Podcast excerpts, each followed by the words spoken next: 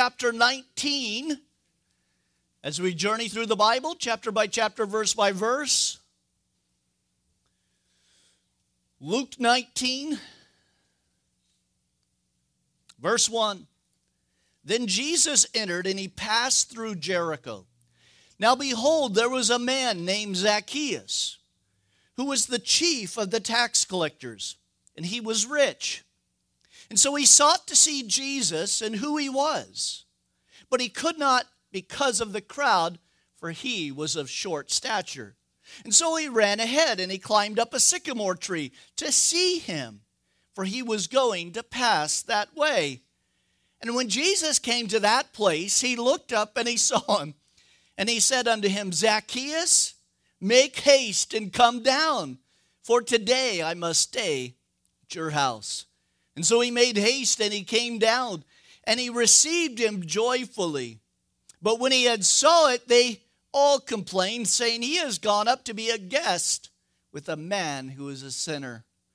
And then Zacchaeus stood and he said to the Lord, Lord, look, I have given half of my goods to the poor, and if I've taken anything from anyone by false accusation, I restore fourfold.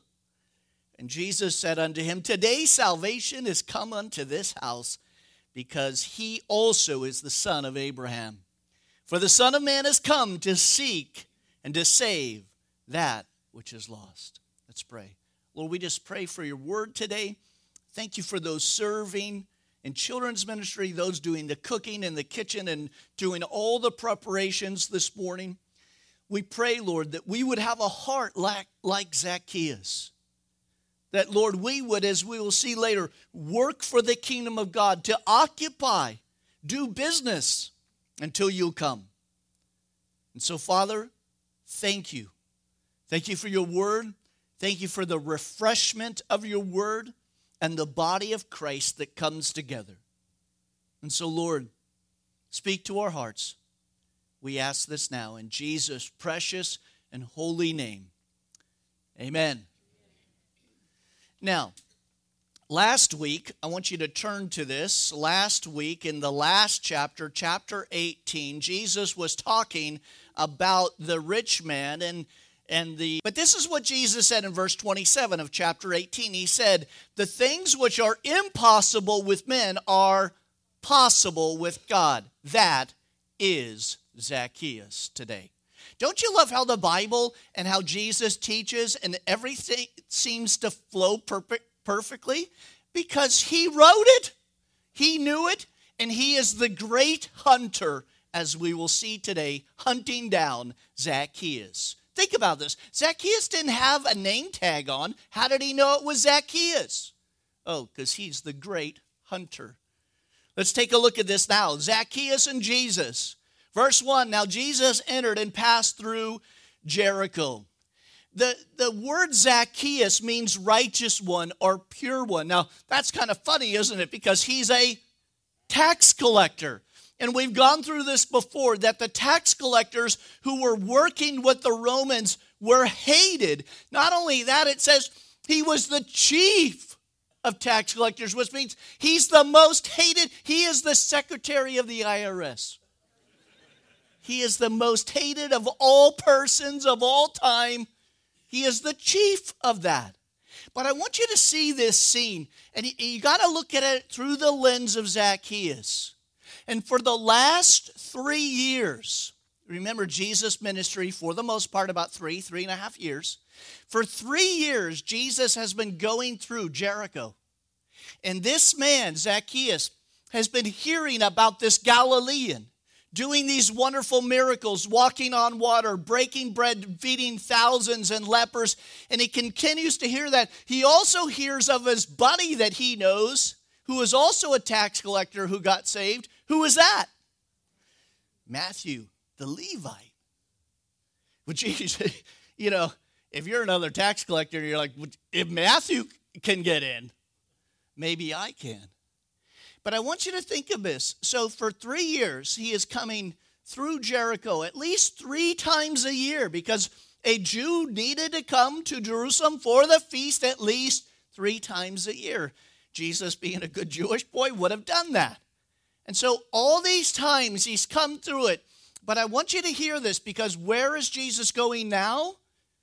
To Jerusalem. And why is he going there now? To be on the cross. I want you to hear this today. This is Zacchaeus' last chance to have, a, a uh, have contact with Jesus. He has been putting it off for years. Are you here today and you've been putting it off for years? We won't let you leave. The great hunter is coming after you today. You've been coming to Thanksgiving potlucks, you've been coming to Easter's, Christmases for decades. Today is the day. The world in which we live in, this world is ripe for judgment. How many times have you seen Jesus pass by the way? Today is the day to be Zacchaeus, to run after and to see Jesus and to behold him and bring him into your life. What a wonderful account today we have. And then when we're done with Zacchaeus, we're going to tell you to get into the game and get into the kingdom because Jesus says every believer has been given something and he requires you and I to work for the kingdom of God. Well, let's get to the sweet little man, shall we? Now, behold, there was a man named Pure. Can you believe that? Isn't that the funniest of, of ironies? They, his mom called him, oh, look at that little pure guy. And he grows up to be the most notorious sinner of all time.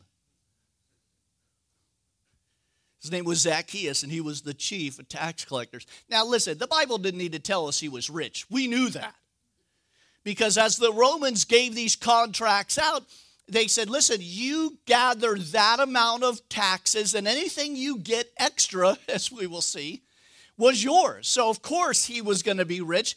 Not only that, that he was the chief tax collector, so there was some kickback getting back to him. You know what I'm talking about, Guido. Right? there's a little kickback because he's the chief of that. Maybe Matthew had a kickback. I don't know. And so he sought to see Jesus. Notice how it says it. And he sought to see who Jesus was. For three years, he had been hearing about this Jesus, about this carpenter, how these miracles were done, what he was doing. Even Matthew, that had got saved. I mean, I always want to put myself in the text. So can you imagine for three years Matthew walking through the town? Hey, Zacchaeus, how you doing? What are you doing?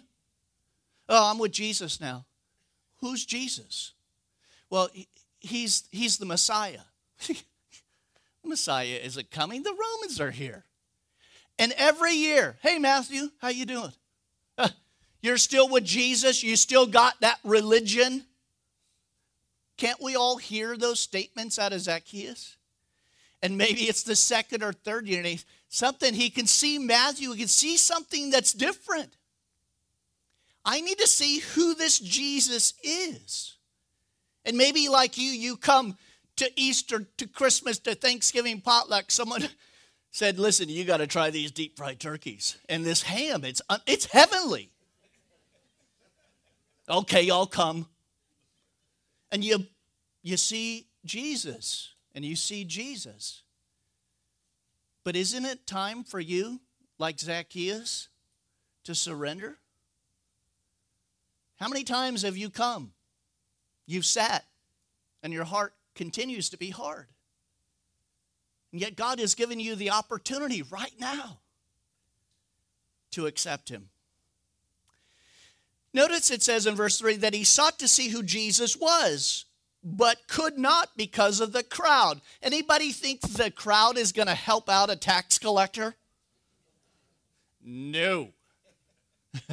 you see a tax collector with a flat tire, you laugh and you drive by. oh, I'm the only one. no, you're supposed to stop and help him. That's New Testament biblical, isn't it? to do good to those who spitefully treat you. So here he is. He can't, he can't see Jesus because of the crowd. Notice it tells us why, for he was of short stature. Now, in the Bible, when it talks about that he is in short stature, you know what that means? He was small. He was SM all in the Greek. He was small. He couldn't see over the crowds. Now, I think that's interesting too because now the crowds, every time Jesus is coming by, they want to see him too. There's crowds and then there are followers.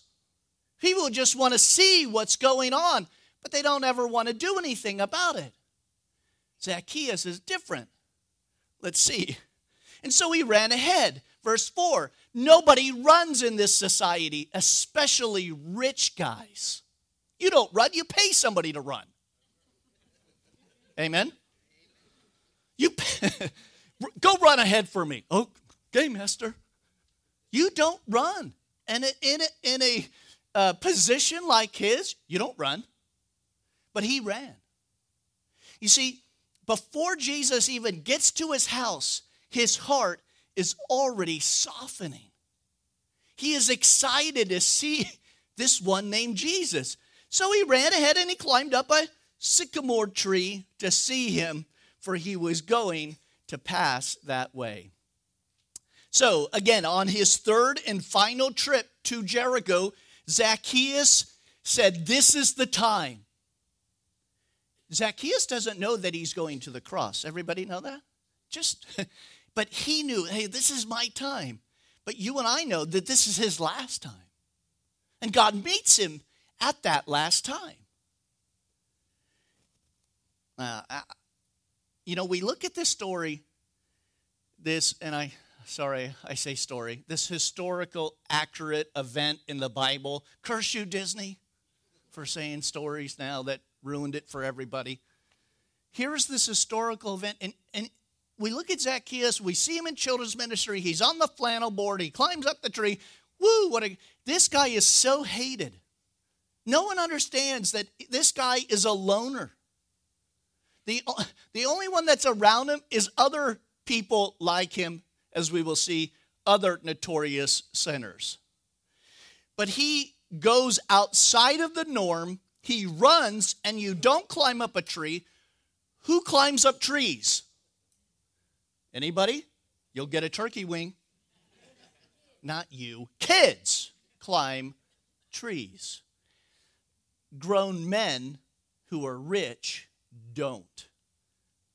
You see, the, one of the reasons why I love Zacchaeus is he did everything that he could to make sure he saw Jesus. And yet we won't come to church when it rains on a Wednesday night. We won't come to church because of this or that. We make all kinds of excuses not to get into the game. And Zacchaeus puts us to shame. He climbed a tree, he ran.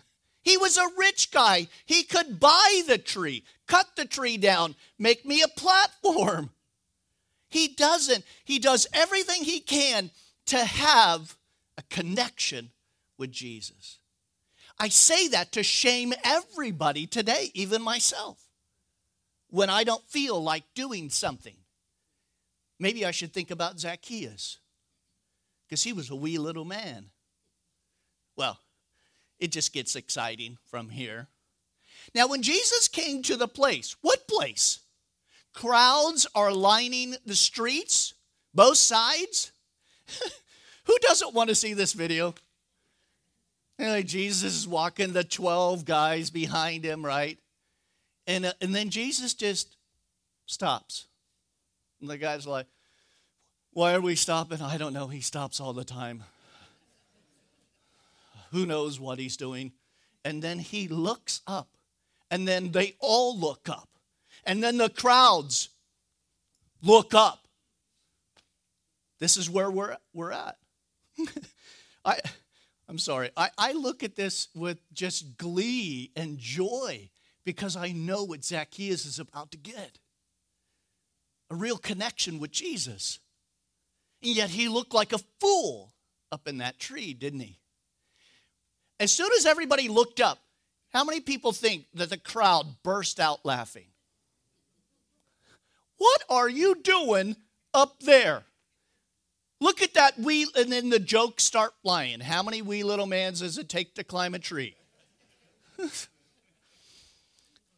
so Jesus came to the place, he stops, he looks up, and he saw him. And the word saw, that's why I said we started with the great hunter.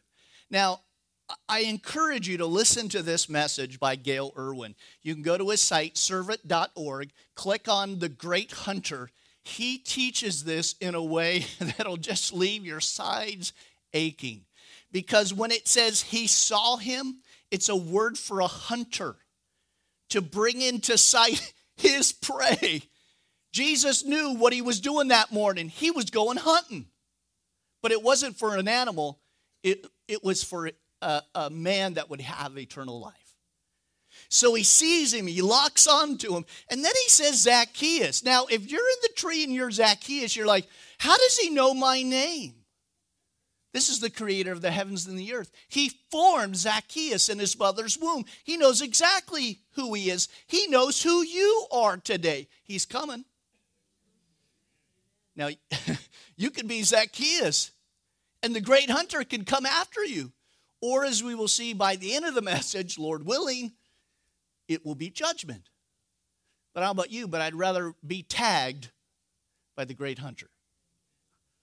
So, so he looks up and he says, Zacchaeus, make haste. That means come down.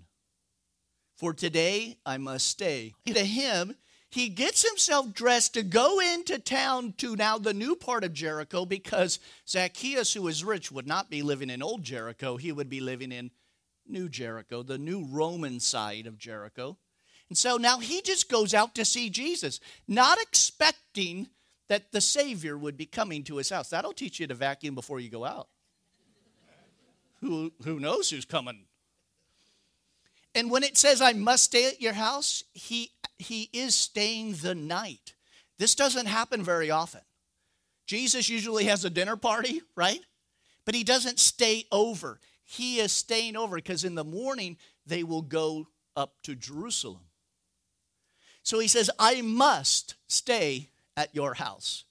And so, verse 16, uh, verse, no, that, that'd be a long way away. Verse 6, and so he made haste and he came down and he received him what?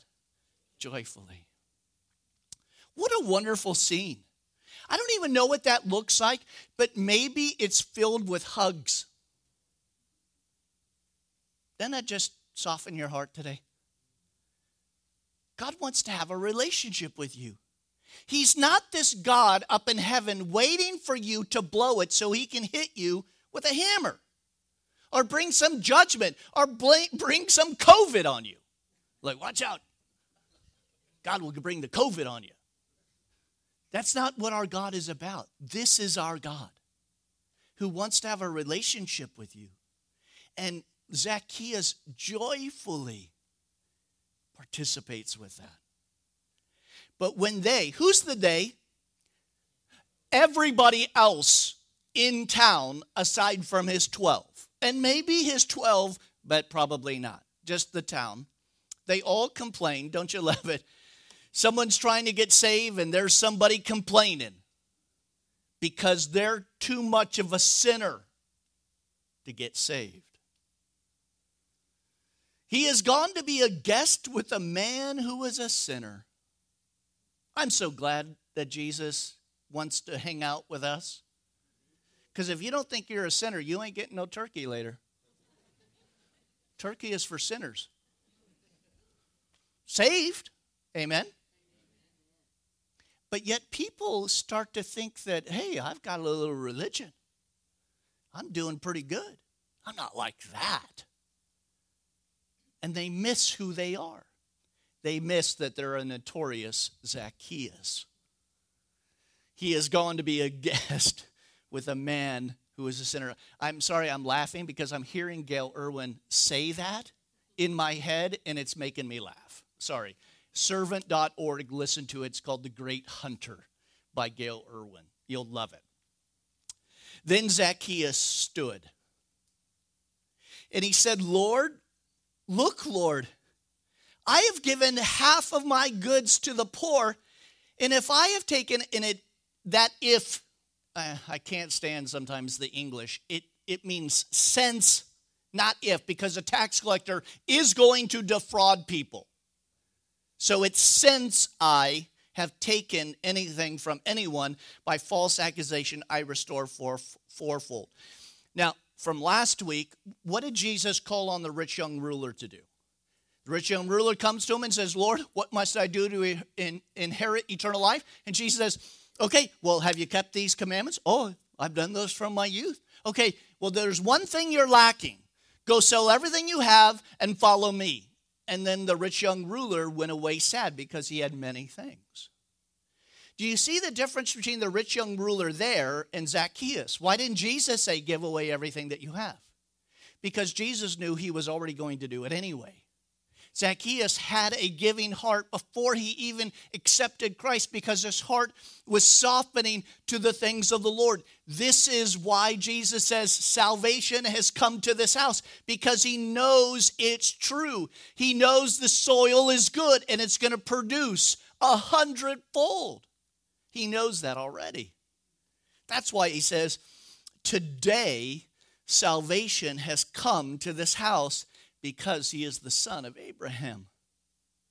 Now, verse 10, if you want to make a note of it, is, is really the verse for all of Luke. If you had to choose a verse for Luke and what he was trying to accomplish, it would be this next verse.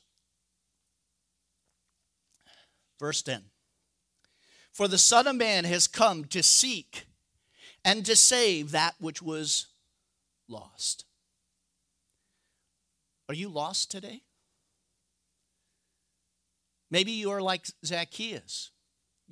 You've got wealth, you've got things, you've got prestige, and yet it's not enough. And he was seeking after something more. But different from the rich young ruler of last week, with, when posed with the fix, which was Jesus, Zacchaeus accepts it with joy and the rich young ruler rejects it with sorrow. Because the rich young ruler thinks that this world is it. And Zacchaeus knows that the world to come is what's it. And if you don't know that today, then you're like the rich young ruler who thinks all that I have is invested on this third rock from the sun. But it's not, it's what's to come. This is but a vapor.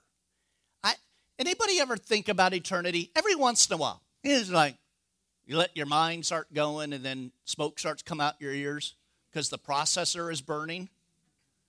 And you're thinking yourself, eternity. And we sing that song, right? After 10,000 years, we'll still be praising his name. This life, this 60 years, 70 years, 80 years, I mean, I don't know. People are voting who are 120. It's a miracle. We're doing pretty good around this country, aren't we? Beating those Chinese. And whatever this world is in your age is nothing to what's about to come. And yet, the devil wants you to be so consumed with this world. Look, this world has some wonderful things. Marriage is wonderful. Children, most of the time. A job or whatever you have, fellowship with one another, all of these things, they can be wonderful to a point.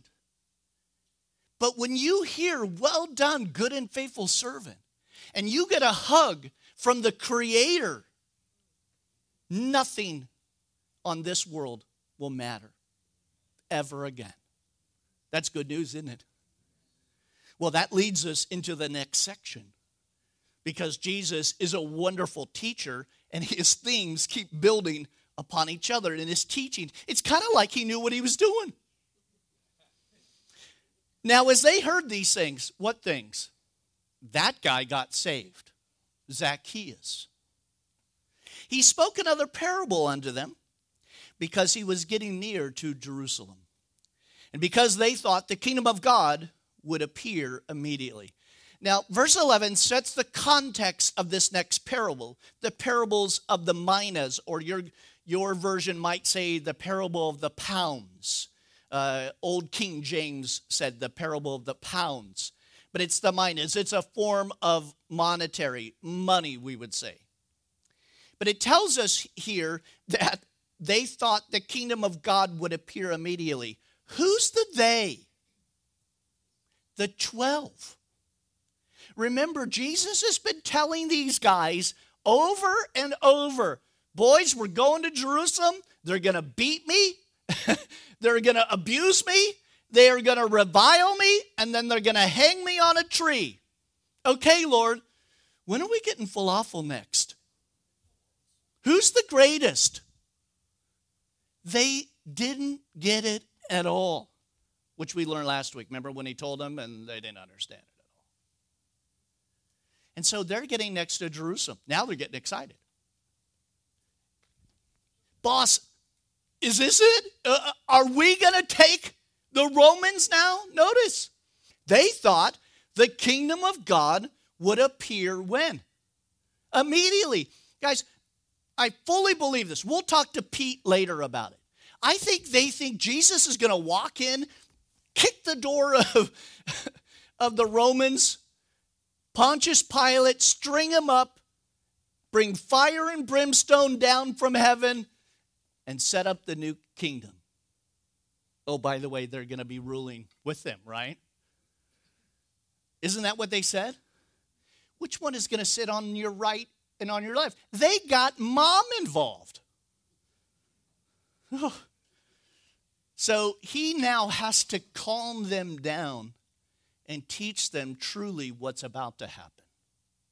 And he gives them this parable. And this parable, by, by the way, we talk about parables, how it's, it's, it's hard to kind of put gospel uh, far as um, this is a permanent thing that you can hang your hat on. You know, some of the parables we, sh- we should take lightly as a parable, and some of them are pretty heavy as a parable.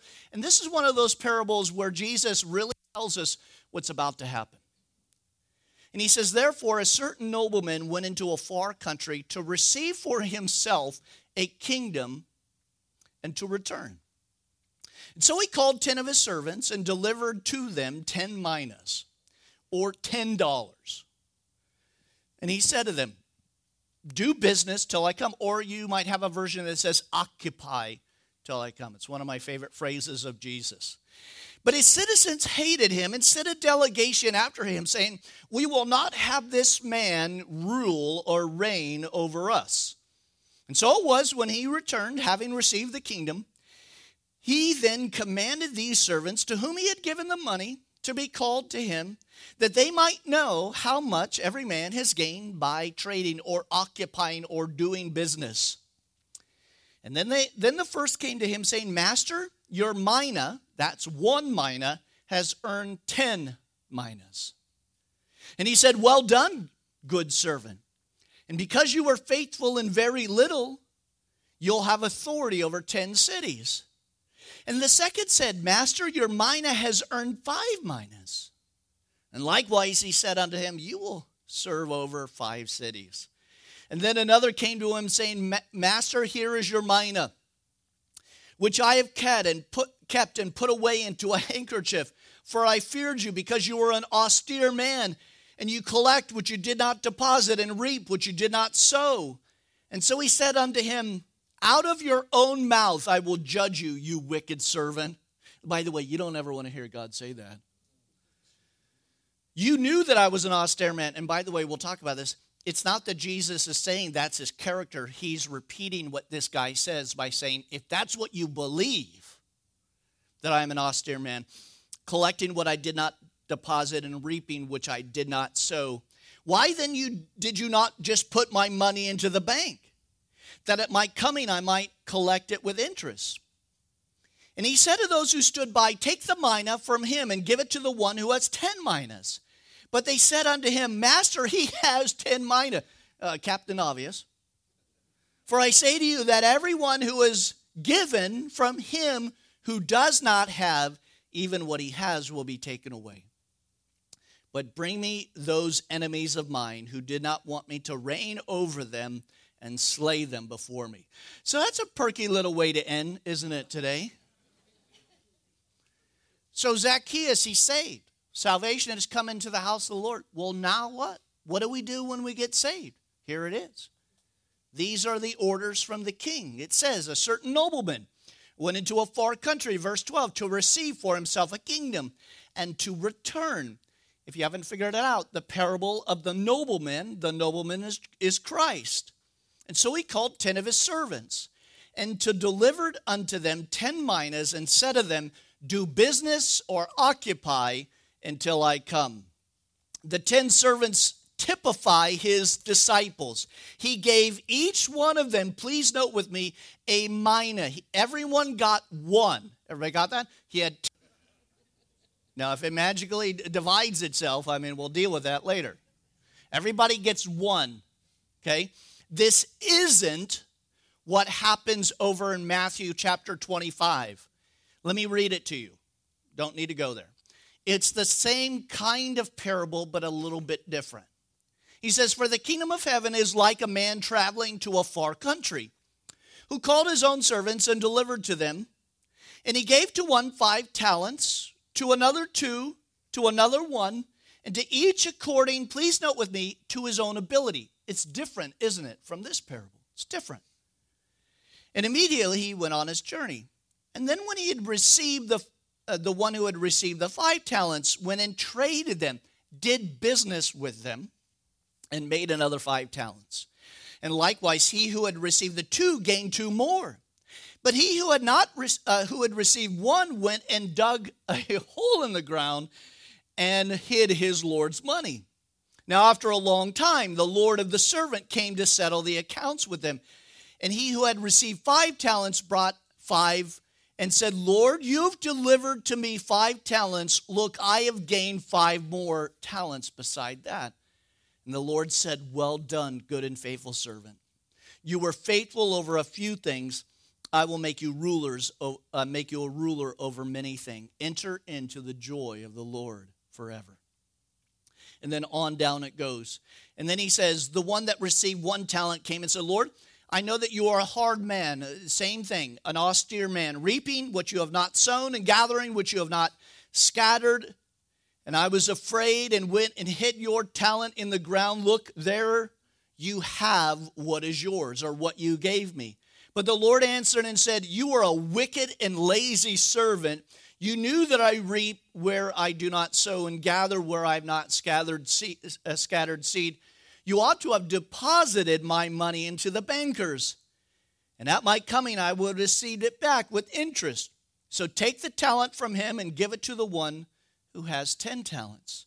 For everyone who has, more will be given, and he will have an abundance. But he, uh, but from him who does not have, even what he has will be taken away. And this is how he ends that parable. And he casts the unprofitable servant into outer darkness, and there will be weeping and gnashing of teeth. So, what's the difference between these two? The difference is talents and abilities in Matthew and then this one is everybody got the same. In that one, we saw people who had five or people who had three, and it was the ability to do something. God has given you, given you a gift. Are you using that gift for the kingdom of God? Here, it is everybody has been given the same. Okay, well, what do we have in common that we all have that we need to multiply until He comes? Well, we all have the privilege of sharing the gospel of Jesus Christ. I, would like to just leave with just the one, I'll tell you the other ones, but that primarily is what God has given everybody. God's given you a testimony, He saved you. Now, what are you going to do with that? Well, I'll just be a James Bond Christian and keep it to myself. No, He gives everybody the ability to share what Jesus has done in your own life. The blind man. All I know is before I was blind and now I see. I don't I don't I can't quote any verses to you, but that's what I know. So we all have in common the privilege of sharing the gospel and representing Christ to this world. We also have the privilege of prayer. We have the privilege of serving. So, let's look at this parable and let's see what we're doing with what God has given you. Now, th- this is one of those messages which, if you're not doing anything, you're going to be uncomfortable. It's like a tithing message where we're going through the scripture and we're teaching on it. Those who are doing what they're supposed to are like, woohoo, preach on. The person who isn't's like, oh, I knew I shouldn't have come today. That's one of these messages. Because if you said yes to Jesus, you got to read the fine print. And the fine print is well, now you have responsibilities. You don't get to do what you used to do. You now represent the king. Let's put it in words that we can understand because we're not under a monarchy yet.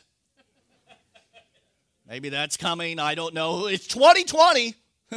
Anything could pop up now, and not, it would not shock us. At a, oh, we're having a king? Okay.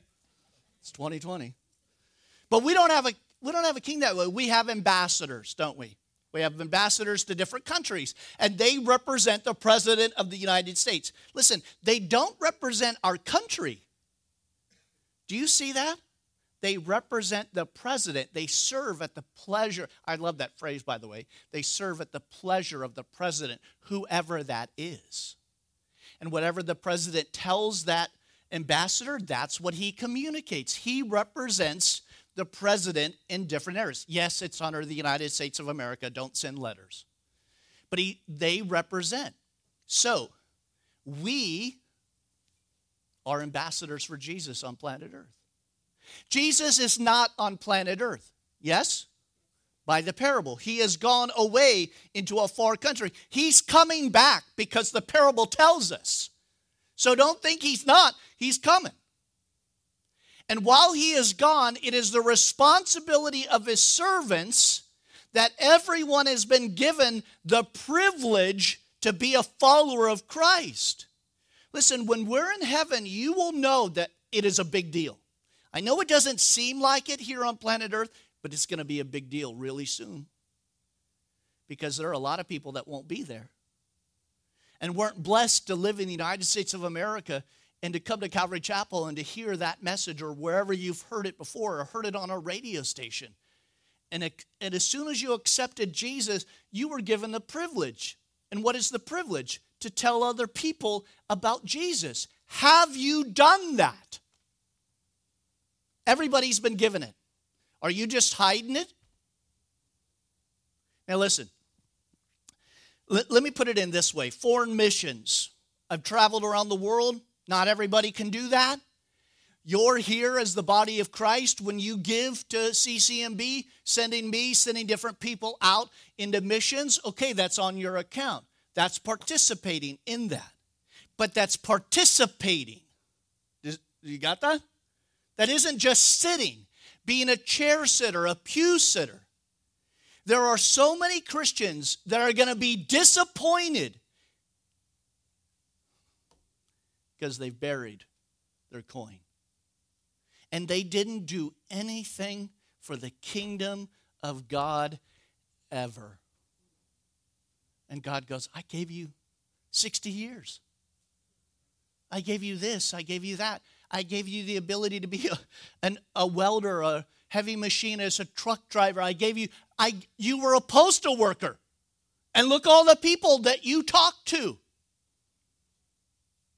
and you never shared my name. Do you see that? So, I didn't mean to make it heavy, but it's heavy, isn't it? It's an eye opener, it's a wake up call. In the world in which we live in, I don't know how much time we have left. We could have another hundred years. Everything could blow over, everything could be fine. They won't hunt down the, the members in churches and put them on cattle cars and send them to facilities. That'll maybe never happen. Or maybe it will, like in Germany. I don't know what's coming. But what I do know is that God gave me something. And I'm not talking about the talent, I'm talking about the mina. He gave me something, and it is to give other people hope. Guys, it is not my job to save everybody. Let the pastor do it, that's his job. Do you know that I am not an evangelist? I know this may shock you. I, am like Timothy. Paul said, Timothy, you got to do the work of evangelist every once in a while. I love that Paul had to tell Timothy that. Like, oh, okay, I forget that sometimes. Like, okay, when I'm teaching, I got to make sure Jesus and the gospel, and, and that's the same for me. But you put me down at the boardwalk, walking up to somebody, hey, you want to know about Jesus? I have a little hard time with that. I don't have that gift. But there are some that do. Exercise your gift. You don't have a problem talking to someone? Wonderful. Let's put tracks in your hand, get you down. We'll film it for Instagram or whatever social media, and we'll get you in the game. And if you have the gift of mercy or deep frying turkeys, we'll put you somewhere else. Or in seniors ministry, ministering to those in the you know in the residential facilities or in the prison ministry or wherever it is. Use the mina that God gave you. Because, let's read it, you're going to be disappointed.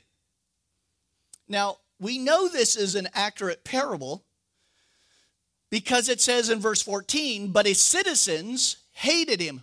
Now, in this parable, the citizens are the Jews. And yes, for the most part, the Jewish nation rejected Jesus Christ. Oh, a lot of them came to Jesus, and that was very exciting, but a lot of them didn't. And so his citizens hated them, and he sent a delegation after them saying, We will not have this man reign over us. the most powerful scene that I think humanity has ever seen are the Jewish leaders standing in front of Pontius Pilate. And they're, they're basically saying that very same. Let, let his blood be upon us and upon our children. Oh, it's going to be. But they rejected their Messiah. They said, We don't want Jesus to rule over us. So between verse 14 and 15 is where we are right now. So put us right there. That's where we are. We're in the gap of time. But, verse 15, he returns. He's coming. I go to prepare a place for you. And if I go to prepare a place for you, I will come again and receive you unto myself. He's coming. I just don't know when. That means we live like he could come at any time. That's the blessed hope. So here he says he, he returns, having received the kingdom, which means he has conquered death. Oh man, that lion of the tribe of Judah is coming. That lamb was slain on the cross, but that, that nice little meek and mild lamb of Jesus, no, it's that lion that's going to roar soon that lion of the tribe of Judah. And when he roars, he's going to say your name, he's going to say my name. We're going to be raptured out of here, and then it's on like Donkey Kong. Just throwing a little 80s in there. Notice he's, he's now, they've just lost everyone. He's received the kingdom, and then he commanded these servants.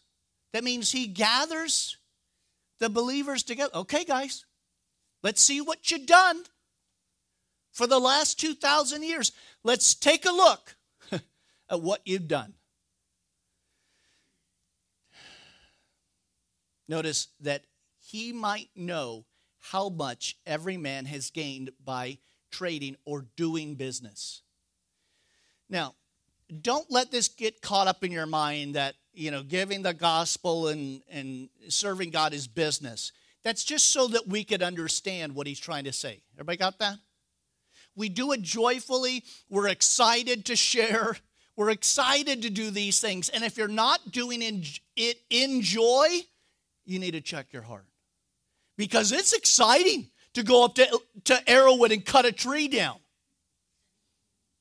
and to pour concrete. and to know that kids are going to be in these cabins and they're going to accept Jesus. That's exciting. And it's going to, we're excited about. Get into the game. And he says, What are you doing with the mina that I have given you? And I love this first one. He comes and he says, I've earned 10 minas, but I want you to circle or under, underline this word, your. Because the servants know it's not ours, it's his. And when you know what he has given you is not yours, it's all his, it's so free. It's free. It's not mine, it's his. Therefore, I'm not holding on to it. And it's not something that is keeping me from a real relationship with God and a real joy in my life. And he says to him, Well done, good servant. Because you are faithful in a very little, you have authority over 10 cities. Now, we're kind of running out of time, so I can't really dive into this. Well, what does this mean? Many people think, and many commentaries, guys that have been studying this for decades, think that this is a foreshadowing of what's coming in the kingdom age. That's the thousand year reign of Christ, where what we are doing now will come the thousand years, it will be what you will be doing there. Maybe it's ruling, maybe you're just cutting the grass. And you're like, I'm just happy to be cutting the grass but what God has given you, you must multiply. And so it could very well be that we will be ruling somehow, somewhere on planet Earth with these areas. Could very well be that. Now, notice with me, uh, we'll, we'll skip over to the, the one who had the one. In verse 20, he said, Here is your mina, speaking of the one mina which I kept and put away in a handkerchief. For I feared you because you were an austere man or a hard man. You collect what you did not deposit and reap what you did not sow. And he said to him, Out of your own mouth I will judge you, you wicked servant. You knew that I was an austere man. And the idea, again, it is I'm quoting what you were saying. This is how you view me. And if this is how you view me, then I will judge you on how you view me. No one wants that. We want to be judged by how he is, not what we think he is. And he says, You collect what you did not deposit and reap what you did not sow. And so, verse 23, he says, Why did you not put my money in the bank that at my coming I might have collected it with interest? And the idea is, why didn't you give it to somebody who could use it? Why couldn't you give it to the, to the person who had five, who was out there preaching it, serving, doing the work? And here is the point that Jesus is saying not everybody may not be able to do what the five or the ten were able to, but at least get it into the market. Don't just sit in the pew, don't just sit in the seat. And those who stood by he said, Take the mina from him and give it to the one who has 10 minas. And they said unto him, I love this, but master, he's already got 10 minas. Thank you. For I say to you that to everyone who has been given from him who does not have, even what he has will be taken away from him. But you ever read that and you go, oh, that's clear. Uh, we don't really know what that exactly means. I guess we'll know pretty soon, won't we? He says, But bring here those enemies of mine. Now he jumps back to the group that said, We will not have this man rule over us. Remember that group? He now comes back because this parable is about to happen. So Jesus goes away. The Jews said, We don't want to have a part of him. His servants are left. That's us. 2,000 years later, hopefully soon, he's going to come back but he will re-deal with the nation of Israel.